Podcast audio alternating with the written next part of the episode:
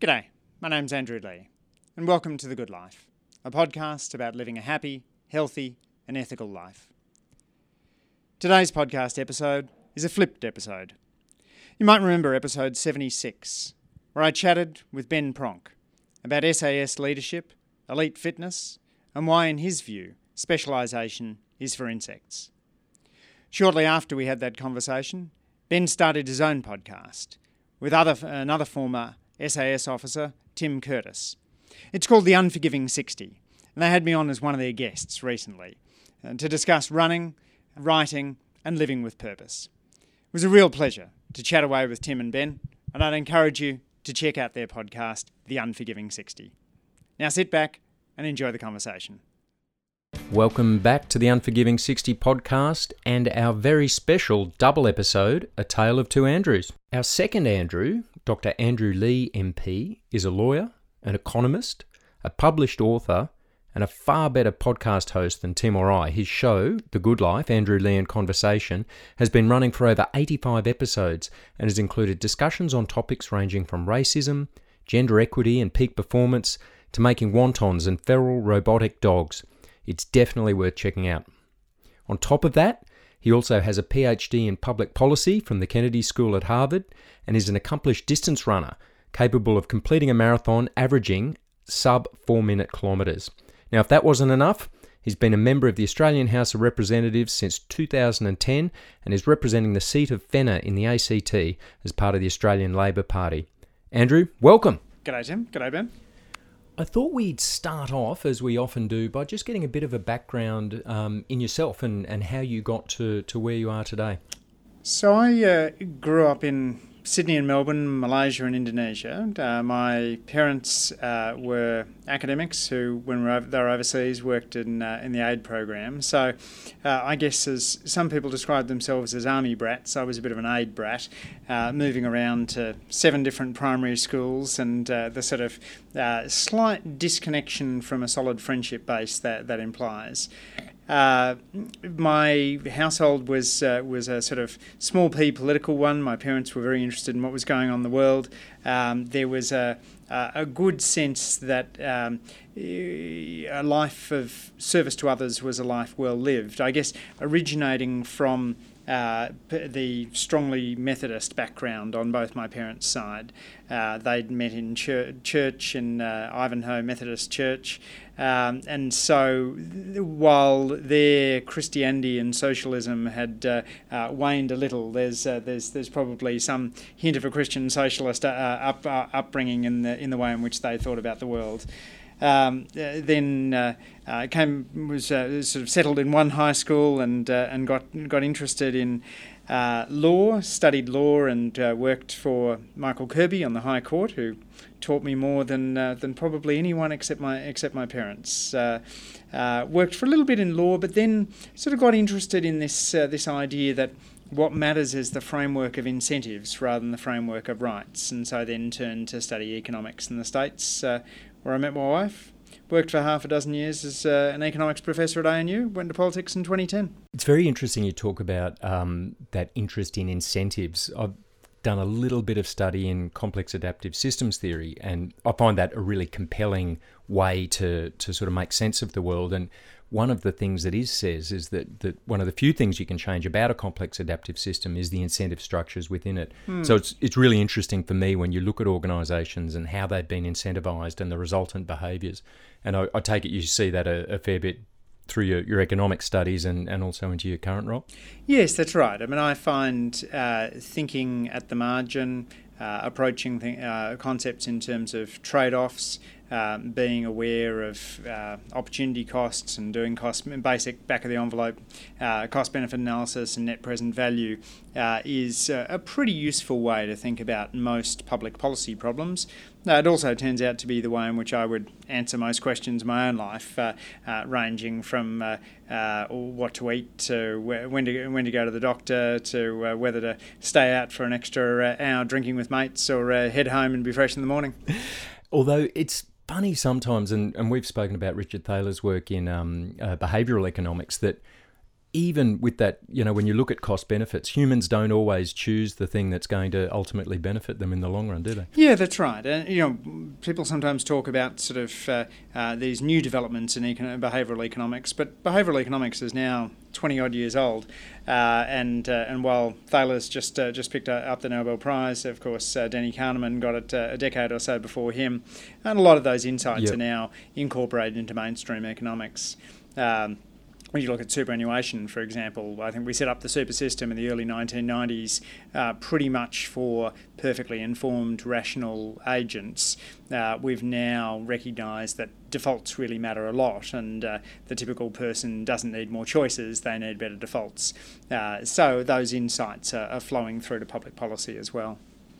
Now, Andrew, if we can step back and look sort of globally at some big picture issues, um, Tim and I are big fans of quotes. Probably because we've got no original ideas. But one of the one of the ones we particularly like is a, a Churchill quote, which, um, in fact, he's quoting someone else, but he says, it, it has been said that democracy is the worst form of government, except for all those other forms that have been tried from time to time. Mm. Now, we've seen democracy throw up some pretty interesting stuff lately. We've got uh, Brexit, we've got Trump, we've got Duterte in the Philippines, we almost had Le Pen in um, France, Wilders in the Netherlands, and then of course one of my uh, favourite ones, we had Boaty McBoatface come up as the um, the potential name of a of a, a British um, survey vessel. And we have Ferry McFerryface in Sydney Harbour. There you go. All of which sound like the sort of thing that a uh, Ukrainian uh, leader who was a former comedian might have come up with. one hundred percent. Are we, as in the people, to be trusted to make these sort of decisions? Uh, it, look, it, it's a it's a really important question, and uh, I certainly think that voters do get it right. Uh, but we've seen a rise in populism in part because we've gotten uh, worse economic outcomes for many in the middle class and uh, uh, working class across the world. Uh, people in uh, the United States uh, have seen uh, their wages stagnate and Uh, a whole lot of challenges in terms of so, falling social mobility. So it's not surprising in that context that you've seen these so-called deaths of despair, uh, the rise of opioid addictions and deaths to, uh, to overdoses and increasing suicide rates in some countries. Uh, so there is an economic piece to it. Uh, there's also a, a component which has to do with canny political entrepreneurs. Uh, Uh, Donald Trump, uh, in some sense, has a similar playbook to Pat Buchanan uh, before him, uh, but is just a, a more effective political actor in, in implementing uh, that uh, that approach to, to politics. Uh, and then the mainstream parties haven't done as good a job as we should have in uh, making uh, centri- centrist ongoing economic reform uh, interesting and engaging to, uh, to to a distracted electorate. Uh, we've seen seen uh, some exceptions to that. Uh, you know, I think uh, uh, Justin Trudeau has, uh, for uh, notwithstanding his recent uh, re- recent issues, uh, managed to, to be pretty effective at uh, uh, engaging with a, a strong, exciting centrist agenda. Um, Emmanuel Macron, li- likewise. Uh, so there's there's exceptions, but by and large, mainstream uh, parties uh, around the world have uh, have struggled to engage with the rise of populism. Uh, we're certainly doing our best here. We're talking in the uh, midst of an election campaign, a few weeks out from polling day, uh, and I'm, I'm very conscious as a, uh, a candidate for a, a social democratic party of, of a need to, to engage people who would otherwise uh, be disaffected by politics. Mm. In your um, in your book, Choosing Openness, you quote uh, Orwell, in fact, and talking about the distinguish or the Um, distinguishing between patriotism, which is loving your country, generally a positive thing, and, and nationalism, which is that sort of more insidious cousin of it that's uh, really manifested in people believing their country is better than all others. And it's interesting, you were talking just before about uh, some political actors kind of hijacking that popular sentiment into uh, forms of nationalism.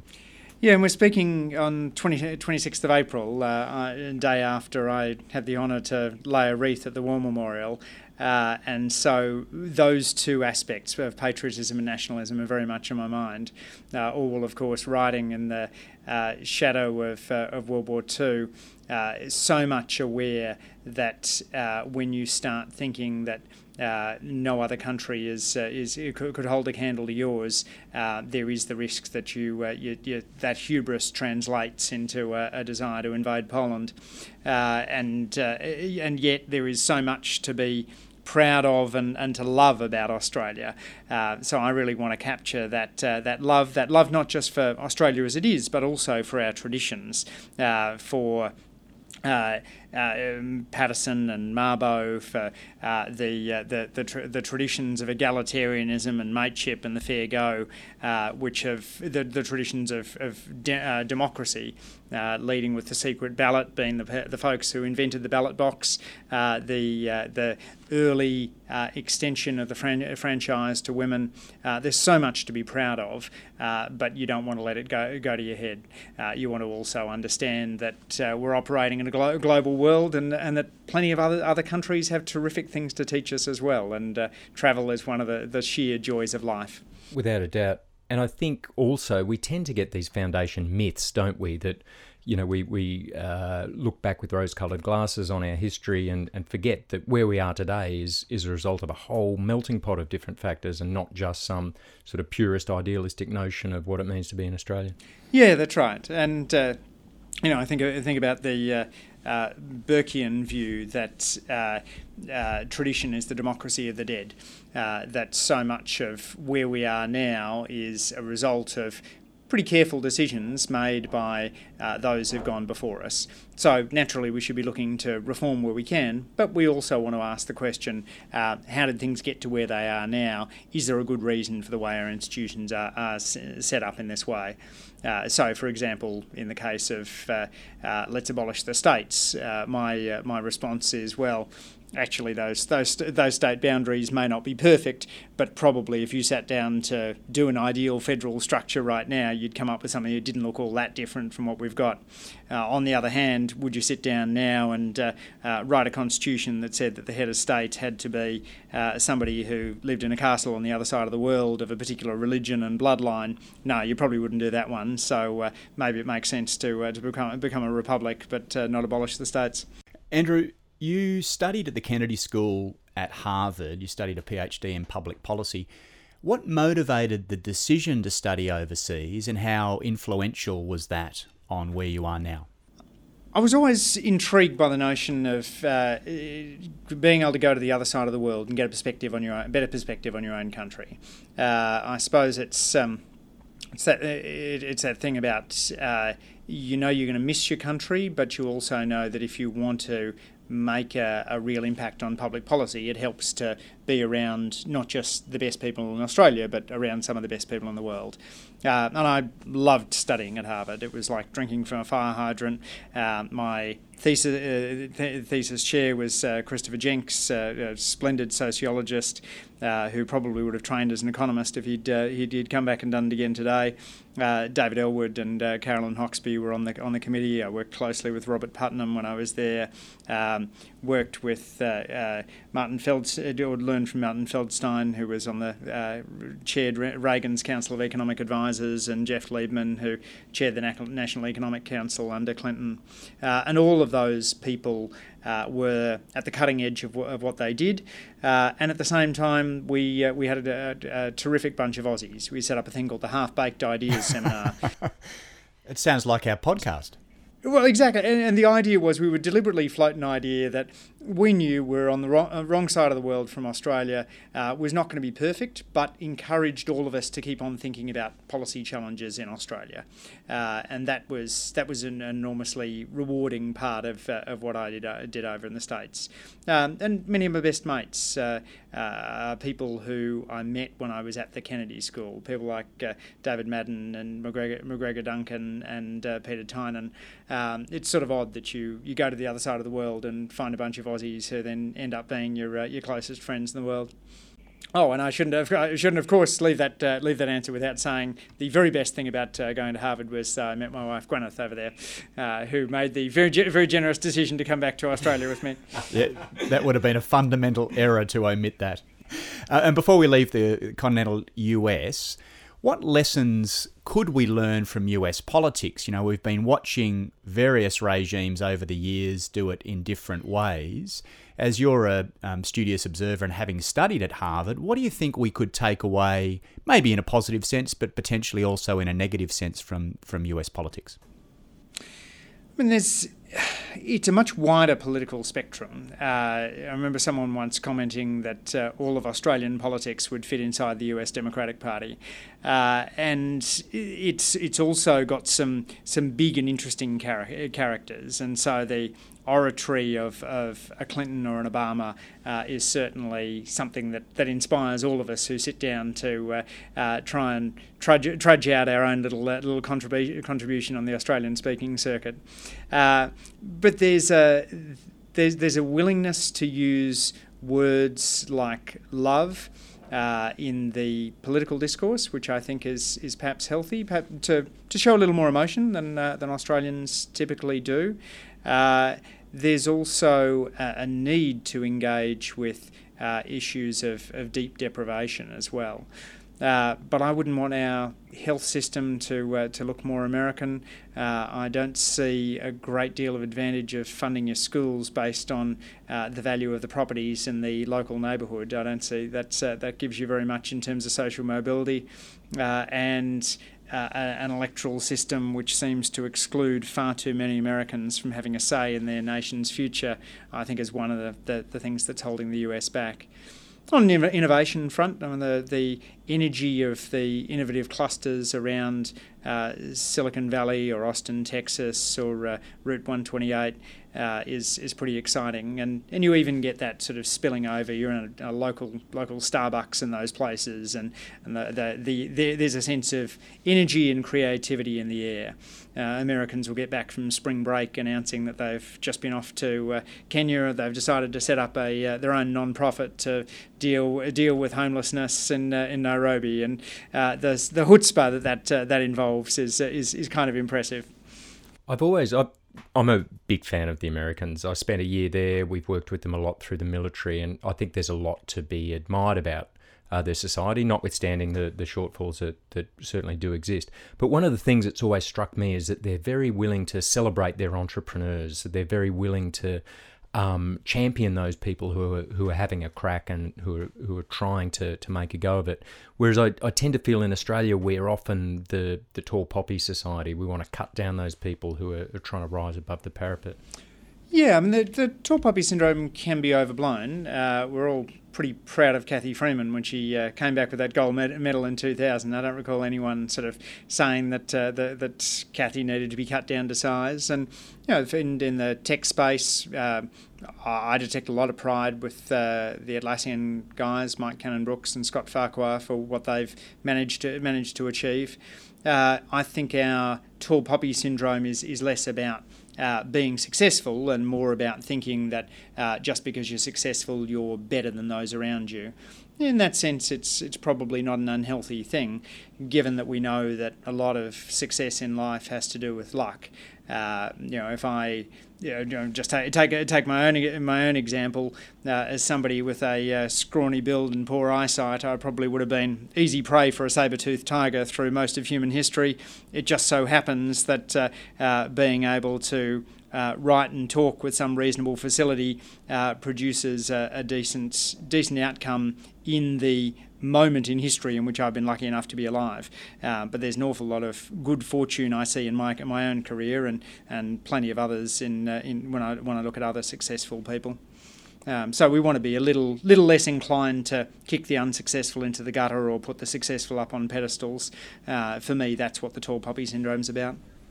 On writing, on talking, you're certainly well-travelled, Andrew. You're well-read, you're well-studied, but you're also well-written. And uh, you co-authored a book with David Burchell in two thousand two. I love the title of it. The title is The Prince's New Clothes, Why Do Australians Dislike Their Politicians? So I've got to ask the question, why do Australians dislike their politicians? Well, before I answer it, I should say that uh, it is uh, a, a problem so bad that our publisher, U N S W Press, insisted the cover image be uh, a picture of one dog sniffing another dog's backside. um, that meant that when the Parliamentary Library, uh, sorry, the Parliamentary Bookshop in uh, Australian Parliament House uh, were sent copies of the book. They refused to put it on their shelf, saying that it was too offensive. Uh, so my book and Mark Latham's book of quotations, titled A Conga Line of Suckholes, uh, are the only two books reputedly to have been banned from sale at the uh, Australian Parliament House bookshop. Well, it's funny you mention that. We we tried to get a copy and it's out of print, so I'm not sure whether it's sold out or it's out of print for another reason. Indeed, indeed. Since it's, it's the Lady Chatterley's lover of uh, political science. mm. Uh, mm. I, uh, I I think there's there's a number of things going on. Uh, certainly, we as politicians have been too quick to jump to sound bites and uh, move away from deep explanations, uh, where Uh, there's there's a lot of us trying to, to push back at that style of politics.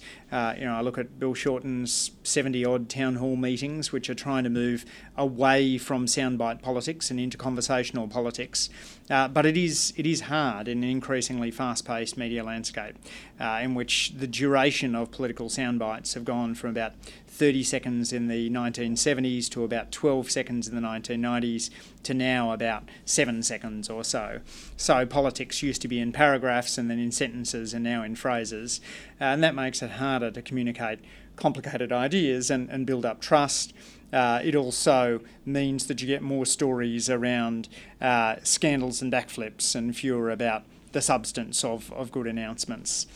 Uh, we've we've also, uh, I think, uh, found ourselves in a in a moment in history in which um, those forces of, of populism have uh, been inspired by the more rapid pace of change. Uh, so there's a, a nice book by Thomas Friedman uh, which argues that particularly since two thousand seven, uh, the pace of technological change has sped up, uh, and that's that's left many people feeling that uh, the world's going too fast and I want to get off. Uh, the, he talks about the uh, rise of the iPhone, the transformative impact of that, uh, the impact of uh, gene editing technologies, uh, the very rapid shifts in uh, in the way in which we consume inf- information, uh, just as, as having a sort of Uh, and a, a deeply unsettling effect, uh, which again potentially drives people away from traditional institutions uh, such as big business or churches or large organised mass political parties. I'd like to talk about diversity now, Andrew. You make this fantastic quote in Choosing Openness uh, where you compare a distrust of diversity to wisdom teeth. Um, with the argument that from an evolutionary point of view, they were probably both once useful, but they've now since lapsed into redundancy. There's a lot of efforts being made uh, in many quarters to increase diversity, but in many cases what we're seeing is kind of surface level diversity, so just based on, on sort of uh, demographic characteristics, gender and, and race and religion and that sort of thing. Have you got any ideas or any thoughts on how we can promote true diversity and allow true um, diversity of thought and, and sort of safety to to discuss ideas like your Half-Baked Ideas Club at Harvard? Yeah, and you know, I'd be fascinated on the reflections that both of you have as to how Uh, how the optimal degree of diversity within special operations teams, where you want to solve complicated problems, but uh, unit cohesion is also absolutely critical. Uh, I I look around uh, successful organisations, whether they be uh, sporting teams or businesses uh, or society, society as a whole, and see terrific strength in diversity. Uh, it brings a plethora of new ideas in.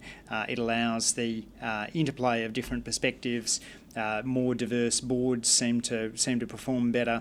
Uh, if you have a, a city that is a monoculture, then pretty much you can guarantee that that city is go- it is, is not going to be the most prosperous in uh, in the area. Uh, and yet we are, as humans, uh, conditioned through hundred, uh, hundreds of thousands of years uh, to think of Uh, those who are unlike us as being uh, dangerous. Uh, for most of human history, ninety-nine percent of human history, the best strategy to employ when confronted by somebody you don't recognise is hit them on the head or run away from them. Uh, because for most of human history, we've lived in these little groups of a couple of hundred people uh, in which difference was a sign of danger. Uh, so we have our sort of evolutionary upbringing running against the uh, upbringing, pushing against diversity, while all of the economics uh, suggests that uh, that we can benefit greatly greatly if we're to uh, put aside our monkey mind and uh, and engage with those who are a bit different from us. So it doesn't surprise me that where you look at surveys of diversity and trust, that you see an initial impact uh, of diversity driving down levels of trust, uh, but then a, a long ter- long, longer, ter- longer term you see that abating. Uh, I think about my parents who uh, never would have considered uh, dating a, a, a Catholic. Uh, these days the distinction between Catholics and Protestants is uh, uh, essentially meaningless to, uh, to my three little boys. Uh, and so hopefully in the future uh, you see Uh, sexuality and, ra- and race going the way of the, the, of, of the uh, uh, religious uh, di- differences. And certainly you talk about the, the three waves of immigration into Australia, um, the sort of Italians and Greeks after World War Two, the Vietnamese and Lebanese in the, the seventies and eighties, and now the uh, contemporary, I guess this latest wave from uh, more Middle Eastern countries. And you cite in Choosing Openness that we've had great assimilation, like multi-generational, but but large, um, largely successful assimilation of the first two waves. Certainly, my wife is uh, from Italian heritage. Her grandparents were part of that first wave, and um, you, you wouldn't find a more Australian person than her father. Um, what are your thoughts in this current wave from the, the Middle Eastern side of things? Um, is religion a complicating factor here, and in particular um, the uh, lack of separation of church and state in many of the countries from which the, the current wave of uh, Australian migrants have come? Look, I think difference is always challenging, but that uh, that church and state critique was, of course, uh, made of Catholics. Uh, you look at the criticisms made of John F. Kennedy when he was running for president, and uh, uh, his his Republican critics would say, look, you can't possibly have a Catholic in the uh, in the White House because Catholics are required to obey the Pope. And so uh, they will be unable to make this distinction between their religion and their civic duties. Uh, so it's it's not a it's not a new argument, uh, and I think the the way of uh, of, of dealing with those with that that diversity uh, is to better get to get get to know people who've migrated from different countries, uh, to recognise the the strength of those civic cultures, um, the particular approaches to uh, to to beauty and to, and to community engagement, uh, and to ensure that our conception of what it is to be Australian isn't governed by stereotypes but by values. So we're not a nation who loves F J Holdens and Vegemite sandwiches and and cricket and uh, white white blokes in uh, in in hats st- sitting in the sun. Uh, we're a nation that is guided by values like multiculturalism, mateship, Uh, and the fair go. Uh, and those values are, are able to uh, hold us together in a way that the stereotype. Yeah. And that kind of future is, is challenged, I'd imagine, by the, the declining degrees of community. We we don't tend, or seem to, to tend to associate as much with our physical neighbours, and in many cases we're associating more with online communities that are sort of based on these stereotypical beliefs rather than the, the real life communities. You you mention in your book, um, or in Choosing Openness, that um, we don't quite know what the, the ideal strategy to build community is yet, but you talk about the idea of randomised trials to, to look at different options and, and to, to double down on those that are most effective at fostering Uh, civic engagement. What what sort of programs might be included in these sort of trials? Wow. Well, so that's a question that sort of spans two of my books. So I'm trying to work out uh, exactly how to tackle it. But let, let me go to the uh, uh, the the civic community question first. Mm. Uh, we've certainly seen a, a significant decline in, in a lot of those civic institutions. So uh, in his uh, book Bowling Alone in two thousand, Robert Putnam documented some of the worrying trends in the United States, and uh, a decade later I did a, a much shorter contribution called Disconnected, which found that uh, we'd seen a decline not only in church going and union membership and the share of people casting a valid vote, uh, but also in organisations like Scouts, Guides, Rotary, Lions. We ran surveys, which we've replicated as recently as last year, which showed that Australians were uh, less likely to know their neighbours and had fewer close friends. Uh, so I do worry about that decline of civic community, and it's, it's probably uh, one of the factors driving the uh, political disengagement uh, and, uh, and and distrust of politicians mm. that we ta- talked about before. Uh, in terms of the solutions, I see them as as being partly drawn from community. We've been holding a series of reconnected forums in the last few years since I've taken over as the Shadow Minister for Charities, Not-for-Profits. And in those, we bring together local community leaders uh, who are who are running charities and not-for-profits in a particular area uh, and just break into small groups and talk about what's working. And you get all kinds of interesting strategies. Uh, the uh, singles tree planting events that Greening A C T does, uh, the kayaking waterway cleanups that are done in uh, Newcastle, uh, the way in which Parkrun has had success uh, throughout Australia in having a, a very simple model, five kilometres, eight a.m. Saturday morning, and it's free. Uh, the way in which mothers groups and book groups have bucked the trend of uh, declining civic engagement. So we're trying to sort of build those learning up. Uh, I think there's a role for government in this, but I think there's also uh, a lot of work that can be effectively done at a community level if we share the knowledge as to how, ma- how to make these things work. I am a fan of randomised trials, and I've, I've thought a little but probably not enough about how randomised trials might be used to evaluate successful strategies for building, building civic community. Mm. Andrew, from lawyer to academic to advisor to politician, but also to running. Oh, good. I was hoping in twenty seventeen, you ran the Tokyo Marathon in uh, two hours forty-two seconds. In fact, Ben's had the calculator out. What what does that equate to? Would I be right in saying it's three minute fifty-one k's, Andrew? Something in that order. So you obviously find time to do some training, because that's an incredible time. Uh, maybe the same question asked in a different way. What do you do for you? Uh, so running for me is uh, a great head cleaner. Uh, it's the way I like to start the day. I'm incredibly fortunate to uh, live in a part of Canberra where I can be in the bush within about a minute. Uh, so this morning it was just a, a light run day, so uh, went out for a, a very easy ten k along the bush trails there. And when you've got the uh, birds singing a, a, above you, kangaroos jumping out of the way, probably saw about twenty kangaroos this morning, uh, and you're running on a nice soft surface, which is good for your knees, it's pretty hard to get back from that and not feel good about the world. Uh, my dad was a marathon runner. My grandfather was a marathon runner who ran fifty miles on his fiftieth birthday. Uh, so I guess I've got the, the genes for it and probably the build for it. Um, I'm also fairly uncoordinated. I can't uh, catch or kick or throw. So uh, essentially all I can all I can do is run. So I've made the most of, uh, of doing what I can. Um, and, and just loved the running community as well, uh, particularly the Indigenous Marathon Project started by Rob DiCostello, where I've uh, run all the uh, World Marathon Majors wearing an Indigenous Marathon Project supporter singlet, uh, but also benefited greatly from talking with Rob DiCostello, one of my childhood heroes, about uh, the best way to, to train and to, to stay stay fit. And I also, I love, uh, as I mean, you guys would know this uh, as much as anyone, that joy of, of pushing yourself to your physical limits, uh, which as you get into, into middle age, uh, you're more, you, I'm even more grateful than I was as a kid uh, for the ability to, to push push really hard.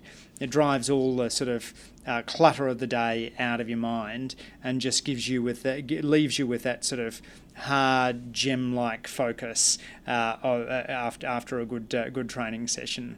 Uh, there's a phrase called "L'Enveloppe," uh, which a, a cyclist called Jen Bobette came up with, uh, which is this combination of speed and ease, of force and grace, uh, the happiness of moving as quickly as, as as you can given your physical limitations. So so I yearn for L'Enveloppe when I'm out there, and, and every few training sessions I find it.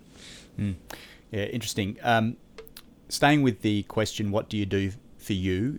Recreational reading, if you were to reach for a book or a piece of literature, what would that be?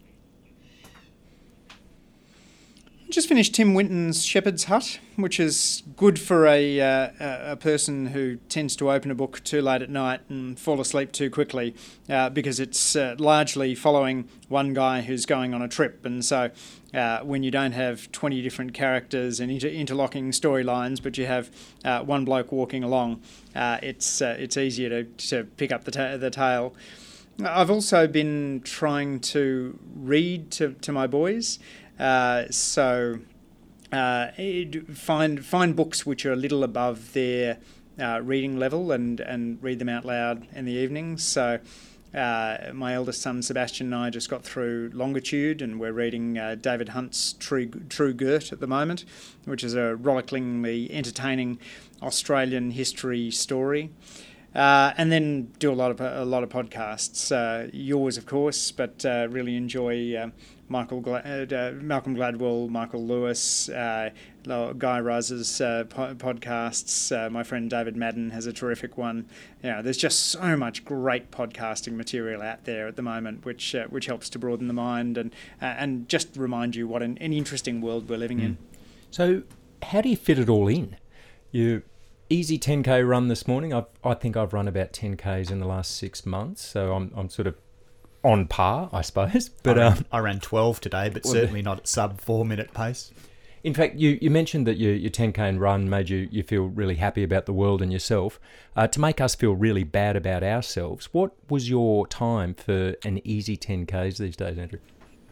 So I run uh, um, probably about four and a half minute pace when I'm I'm doing an easy easy run. Um, I'd push below. So the the, the simplest training maxim I've ever uh, I've ever heard uh, is it, go, it goes in haiku form. Um, run a lot of miles, some faster than your race pace. Rest once in a while. So I try and adhere to, adhere to that, uh, get as many Ks, as, Ks in as I can, which sometimes involves sleeping a little bit less than uh, th- than you would otherwise. Um, get a speed session in every few every few days, and try and take a day, a day off a week. Um, so yeah, my speed sessions I'd try and get under that race race pace, and uh, uh, easy sessions set a sort of a min to K over it. So how strict are you on routine to cram all of this into a working day? I'm. I tend to get up early, so you know, somewhere between four thirty and five thirty, um, and uh, ideally get a little bit of writing done before I head out for a run. Uh, Uh, but I'm aware that when I'm I'm at my most productive is when I'm I've got the best routines, and that the thing that is killing me at the moment is is feeling like I'm um, I'm spending too much time answering email. Uh, I, I think we as humanity will figure out a better way of communicating with one another than uh, uh, passing around a couple of hundred emails a day. But right now we seem stuck in a in a kind of bad equilibrium for uh, for for email. Um, And then, you know, just we're in the middle of an election campaign, so there's there's a lot of travel, and then uh, a lot of uh, the engagement with, with my own electors and with uh, uh, electors and uh, and stakeholders in other uh, uh, parts of the country. Uh, that's all immensely rewarding, but you also then want to make sure that you can switch off politics and switch on to kids in those uh, those moments you get to spend time with them. Andrew, do you schedule deliberate time for thinking in your day? Only really as part of running. I probably should do it more. I've uh, uh, experimented with uh, with short meditation, with Headspace, and I certainly find uh, that leaves me in a good good space. But at the moment, the meditation is coming through running, and particularly through the hard running sessions. Um, there's, I, I'm really conscious that after a good hard hill session where I push the heart rate right up, um, that I'm actually, I'm a nicer person for the remainder of the day. Um, I don't think it's just the endorphins. I think there's a, a sort of purifying aspect to uh, a good speed session, which at least for now is taking the part that uh, meditation would would ta- would otherwise take in my life. Hmm. Andrew, what advice would you have for someone who was considering a career in politics? Be aware that there's a huge amount of luck in politics, and so regardless of how good you are and how ma- much you, you merit uh, an elected office, uh, chance will play a massive role. So don't do something you hate in order to improve your chances of politics. Uh, do things you love uh, and focus on doing them well, but stay engaged. Uh, recognise that most politicians are from mainstream political parties, and so uh, if you're serious about getting into politics, probably your best channel will be through a mainstream political party. And that joining a party doesn't require that you uh, adhere to every single policy that that party takes forward. Uh, that uh, that there is this is a team sport, and just as members of a of a footy team might well believe that the play ought to go left on the field and make that case on the in, in the locker room, uh, when they get out on the field, if the decision is to play the ball to the right, everyone plays the ball to the right. So I've always thought of politics as being a team sport, and I'd encourage people to uh, join a, a political party if they're uh, uh, serious about making a difference, a, a party that uh, has a credible chance of supplying a Prime Minister.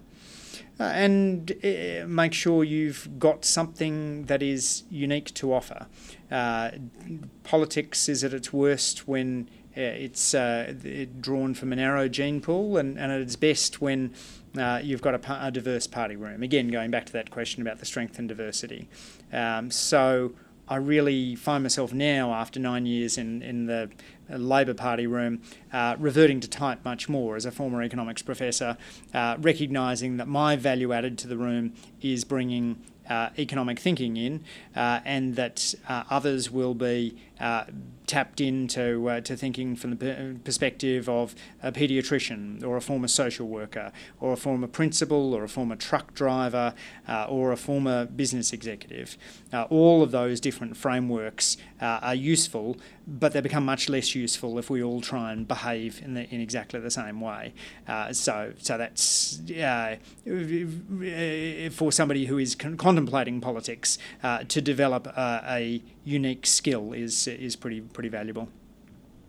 Do you think that ability to be your authentic self um, is a function of age? Certainly, from my perspective, if I look back, I reckon I was uh, trying to play the role of an army officer in my my early years, and it was only sort of towards the end of my career in the military that I felt much more comfortable, uh, you know, being my more authentic self rather than than trying to uh, play to the the type that was was perceived. Did, have you found that in, in your own journey? Yes, absolutely. And I think we're too quick to envisage that there is one kind of leadership, uh, and that that's, that that leadership is the sort of Uh, shouty, masculine, uh, stand up the front with a deep, deep voice kind of leadership that has traditionally prevailed in society. Uh, I'm I stu- when I was studying at Harvard, one of my favourite courses was uh, drawing on Um, Uh, Ron Heifetz's notion of adaptive leadership, the idea that leadership, in a, particularly in a political context, is about creating a crucible in which groups can make difficult decisions about contested problems. Uh, and that's that's a very different style of leadership, but one that I think we need to foster on issues like Indigenous reconciliation, for example. Politics is still pretty macho. Uh, the the environment of question time uh, is is too shouty, and privileges a particular style of, of communication. Um, fast fast paced shouted insults uh, do do much better than uh, considered uh, considered arguments. So yeah, we need to to encourage people to find their their authentic voices more readily. Uh, as as you say, it's uh, it's something that comes a little with age, uh, but we can also create better environments for people to feel comfortable in their own in their own skins. We don't do a great job in politics of uh, mentoring and of handovers. You know, I think of my job as a as a local M P. The, my predecessor, Bob McMullen, who I greatly admire, stepped out of the job one day. I stepped back into the job the next day. Uh, if there's a change of government in uh, in a couple of weeks' time, uh, the ministers won't overlap as C E Os would in a C E O succession plan for a firm. Uh, one set of ministers will leave, the next set of ministers will come in. Uh, so to the extent that we can have uh, better uh, ex uh, hand handover procedures will probably serve the country better. Um, but these are these are these are issues that uh, I, as you can tell, they're sort of nascent nascent ideas. I'm still struggling through exactly how we'd implement. Mm. Andrew, how do you define happiness? Wow. Uh, n- I mean, this. I think it goes to a sense of deep satisfaction in what you're what you're achieving, uh, a notion of being part of something bigger than yourself.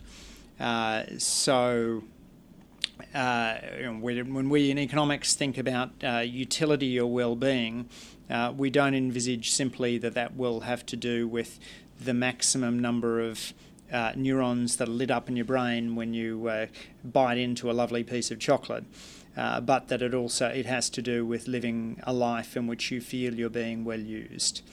Uh, and in that sense, you know, that drives me as a policymaker to think about things like the inherent value of work to someone's identity, uh, and the notion that uh, that a good life isn't simply one in which someone maximises their income, but it's also uh, one in which uh, each person in society feels that they're playing an important role in their community. Uh, for me, it's also about getting the, the work-family balance right. Uh, I feel as though I struggle to spend enough focused time with my kids, and one of the things that I'm working on at the moment is uh, uh, getting getting more of that time. I'm also aware that there's a value to uh, uh, gratitude. Um, uh, there's a lovely line by Neil Walsh, "The struggle ends where the gratitude begins." Uh, and I try to, uh, when I do the uh, do, do a diary entry at the end of the day, I just have a little dictaphone on the car dashboard, mostly for, just for myself, just to get it all out of my head. One of the last things I do is uh, is a gratitude exercise, uh, just identifying one thing in, in my day uh, which is which has brought me pleasure and for which I'm grateful. Uh, so that's that's again a way of trying to centre centre myself on on. Uh, true long-term long-term happiness and, and not the sort of uh, ephemera that you can sometimes strive for. The fleeting sort of materialistic type happiness that we often uh, think is is the you know correlated with success. Um, yes, and yes. we within our podcast we draw a lot of inspiration from obviously the Rudyard Kipling poem "If" um, and also the the Flecker poem uh, "Golden Journey to Samarkand." Are there any particular lines, you, you're obviously incredibly well read and, and we, we've discussed a, a number of books, but are there any particular lines, books or quotes that you find um, inspirational? So one that I have on my uh, on, on my computer screen at the at the moment is a, a quote from Walter Pater uh, back in eighteen seventy-three, uh, which... which I look at when I think about trying to focus. Uh, and I'll read it out to you because it's just in front of me now. "Not the fruit of experience, but experience itself is the end. A counted number of pulses only is given to us of a variegated dramatic life. How shall we pass most swiftly from point to point and be present always at the focus where the greatest number of vital forces unite in their purest energy? To burn always with this hard, gem-like flame, to maintain this ecstasy is success in life." And I like it because it just it, it reminds you that there are so many things you could be doing uh, at any given time. You'll never finish all of those books. You'll never get through all of those interesting uh, articles that people are putting on social media. Uh, you've got to find the things that will make you burn with a sense of gem-like intensity. Uh, but I do love "If" as well, and it was listening to your podcast that inspired me the other day to go and print out "If" uh, onto a piece of nice paper uh, and put it on the wall of my eldest son, uh, who uh, who reads it from time to time. So thank you for that. It's our pleasure. We we love hearing that. I think both Tim and I, "If" was a part of our childhood, um, and I think it is a, a wonderful, you know, lessons in life, just a really good meditation on what it means to be a good human being. Yeah, and it's, uh, you know, that lovely, I suppose I'm influenced as, as uh, Kipling was by the, the Stoic uh, philosophy in life, uh, that idea that you shouldn't worry too much about what others think about you, but about the impact you'll uh, you'll leave on the world. Uh, and one of my favourite tales from the Stoics, uh, uh, Tim Ferriss mentions it on his podcast, is uh, that they would sometimes put on unfashionable clothes and walk down to the local markets uh, and just walk around looking uh, lo- looking out of out of place, in order to remind themselves that these things don't really matter very much, that it's okay to be out of step with the common fashions. Uh, what really matters is to do good and important work, uh, not to get daily da- daily smiles. Exactly. And I think also not to expect that there's going to be some kind of karmic reward for this, that, you know, to accept that life isn't fair, that, you know, really bad people can lead long and happy lives and really good people can have these short, miserable ones. But that isn't how you should be measuring success in life. Yes, and I, I did a podcast interview uh, on my podcast, The Good Life, with uh, uh, Martha Nussbaum, the uh, Chicago philosopher. Uh, one of the things I found most fascinating there is her insistence that anger is a dumb emotion, uh, that sure, you can have righteous anger in which you're, uh, you're inspired by Uh, frustration at a social problem like Indigenous de- deprivation, uh, but the idea of anger as uh, uh, Tom hurt me, so I will hurt Tom, that's a dumb idea. Uh, so she she argues we should we should do as much as we can to, to banish that notion of anger from our own lives. Um, I've been intrigued by this idea of a politics of love, which uh, some New Zealanders have, have written about. Uh, uh, there's uh, you know goes goes back to Mandela and Gandhi and Martin Luther Luther King. Obama touched on it a little, uh, but the notion of uh, an agape style uh, love, generalized love, as an inspiring force for politics, to me, is is an intriguing one. Uh, I haven't quite gotten my head around how it would work in practice.